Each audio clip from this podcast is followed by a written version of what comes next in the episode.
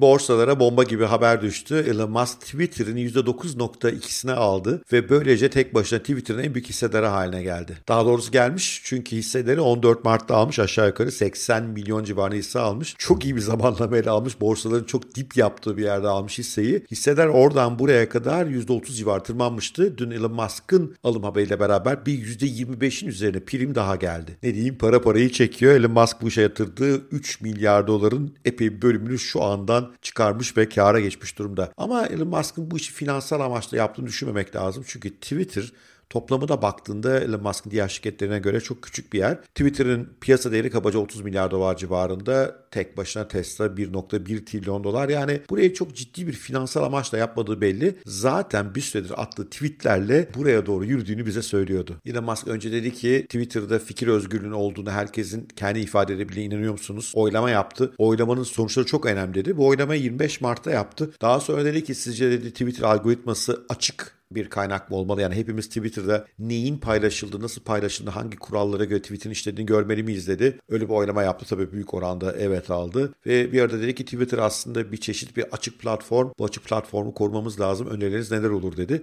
Yani bir süredir bu mesajları veriyordu. Aslında alımı 14 Mart'ta yapmış. Bu mesajları daha sonra vermeye başladı. Buradan da şunu anlıyoruz. Aslında Elon Musk şu anda Twitter yönetimine baskıyı kurmaya başlamış durumda. Şirketin en büyük hisseleri o. Bundan dolayı şirketin yönetim kuruluna atanmasına çok etkin olacak. Yönetim kurulunda biliyorsunuz şirketin üst yönetimini atıyor ve anladığım kadarıyla bir mesaj veriyor onlara ve diyor ki Twitter'ı özgür, belki açık kaynaklı, daha dağıtık, merkezi olmayan, sansürsüz bir yer haline getirmek istiyorum. Hadi gelin benim peşime takılın diyor. Ve bunu yaparken de 80 milyon civarındaki Twitter takipçisinin yanına alıyor. Ve inanıyorum ki bugün Elon Musk Twitter'dan çıksa Twitter'ın gücünde epey bir azalma olurdu. Çok trafik yaratan birisi, çok tartışma yaratan birisi. Her gün Türkiye'de bile hashtaglerde mutlaka ya Elon Musk görüyoruz ya Tesla'yı görüyoruz ya SpaceX'i görüyoruz. Çok etki yaratan birisi. O yüzden o topluluğu da arkasına alıp Twitter'ı yönetimine bir baskı yapıyor. Oy hakkı yüksek ama tek başına karar verecek durumda değil ama bu baskıyla beraber Twitter yönetimini yönetim stratejisi değişikliğine götürecek gibi gözüküyor.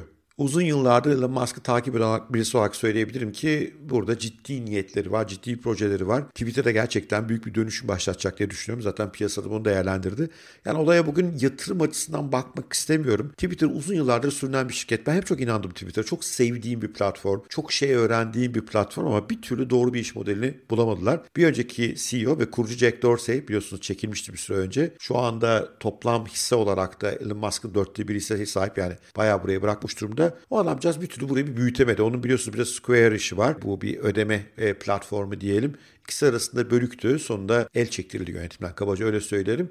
Bir profesyonel CEO vardı başta ama Elon Musk'ın gelmesiyle bu işlerin epey değişeceği belli. Neler bekleyebiliriz? Daha özgürlükçü, daha az sansürün olduğu bir yer bekleyebiliriz. Epey çok inovasyon bekleyebiliriz. Twitter biliyorsunuz kurulduğu günden beri neredeyse hiç değişmedi. Bir yandan Elon Musk tabii bir iş adamı buradaki gelir modellerini artırmanın da yoluna gidecektir. Öte yandan kendisi de Twitter'da çok kuvvetli bir profil olduğundan buradaki ihtiyaçları da iyi biliyor. Özellikle kendisi gibi büyük etki yaratan insanların ihtiyaçları neler olduğunu biliyor. Bu yönden iyi bir içgörüye sahip olduğunu düşünüyorum. Tabii aşırı taraflı mı olur Twitter onun kontrolünde onu da görmek lazım ama hani Elon Musk'ı biraz tanıyorsan burada köklü değişiklikler yapacağı ve dünyanın en önemli iletişim platformlarından bir tanesinin belki de insanlara daha iyi hizmet sağlaması konusunda önemli şeyler yapacağı kesin. Ve buna ihtiyacımız var. Bizim sansürsüz habere, iletişime ihtiyacımız var. Öte yandan da yalan haberlerin, skemlerin, sahtekarların elenmesi gerekiyor Twitter'dan. Çok yavaş kaldı Twitter'da bu konular şu ana kadar. Ben Jack Dorsey'i seviyorum. Ee, onun bu ürünü hayatımıza katması çok iyi ama ondan sonra işi büyütmekle hiç uğraşmadı. O yüzden finansal olarak da Twitter'ın durum pek iyi değil. Hiç kar etmeyen bir şirket neredeyse. E, 2013'ten beri yanılmıyorsam halka açık. Şirketin değeri hiç değişmedi neredeyse hep aynı yerde. Yükseliyor düşüyor ama işte hep aynı yerlerde. Hatta bu son gelen Elon Musk'ı satın almasından sonra gelen bugünkü o 125 yüzdeki zıplamayla bile Twitter ancak ilk halka açılma günlerine denk geldi. O yüzden finansal açıdan da haksızlığa uğramış bir şirket olduğu düşünmüşümdür hep. Bu kadar etkiye bu değerlemeler bir şey değil. Elon Musk işin bu tarafına mutlaka bakacaktır diye düşünüyorum. Kesin olan bir şey var çok eğleneceğiz. Çünkü Elon Musk hakikaten eline aldığı işleri çok başka yerlere taşıyor.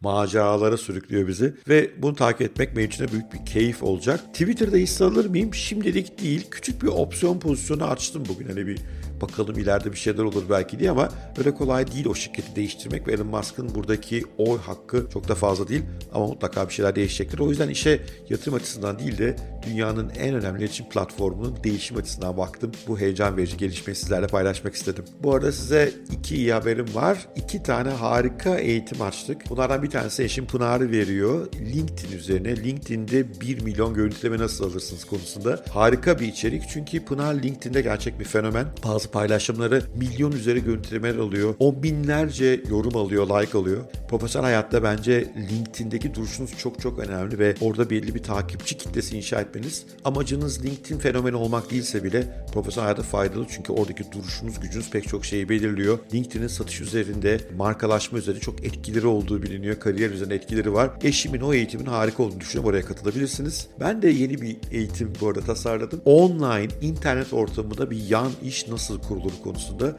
Çünkü uzun zamandır inanıyorum ki burada büyük fırsatlar var. Daha evvel yaratıcılık ekonomisinden bahsettim birkaç kez burada. Bu yeni araçlar sayesinde herkesin internette yaratıcı bir yan iş kurabileceğini iddia ettim. Haddini aş da bizim bu yönde kurduğumuz bir iş oldu eşimle beraber. Gayet de güzel, başarılı bir iş oldu. Oradan çok dersler çıkardık. Bu iki konudaki eğitimleri merak ediyorsanız linklerini aşağıya ve yukarıya bırakıyorum. LinkedIn'de 1 milyon görüntüleme nasıl alınır? Yaratıcı bir yan iş nasıl kurulur? Detaylar web sitemizde. Bugün kısa bir video yaptık. Sevgiyle kalın, hoşçakalın. Görüşmek üzere.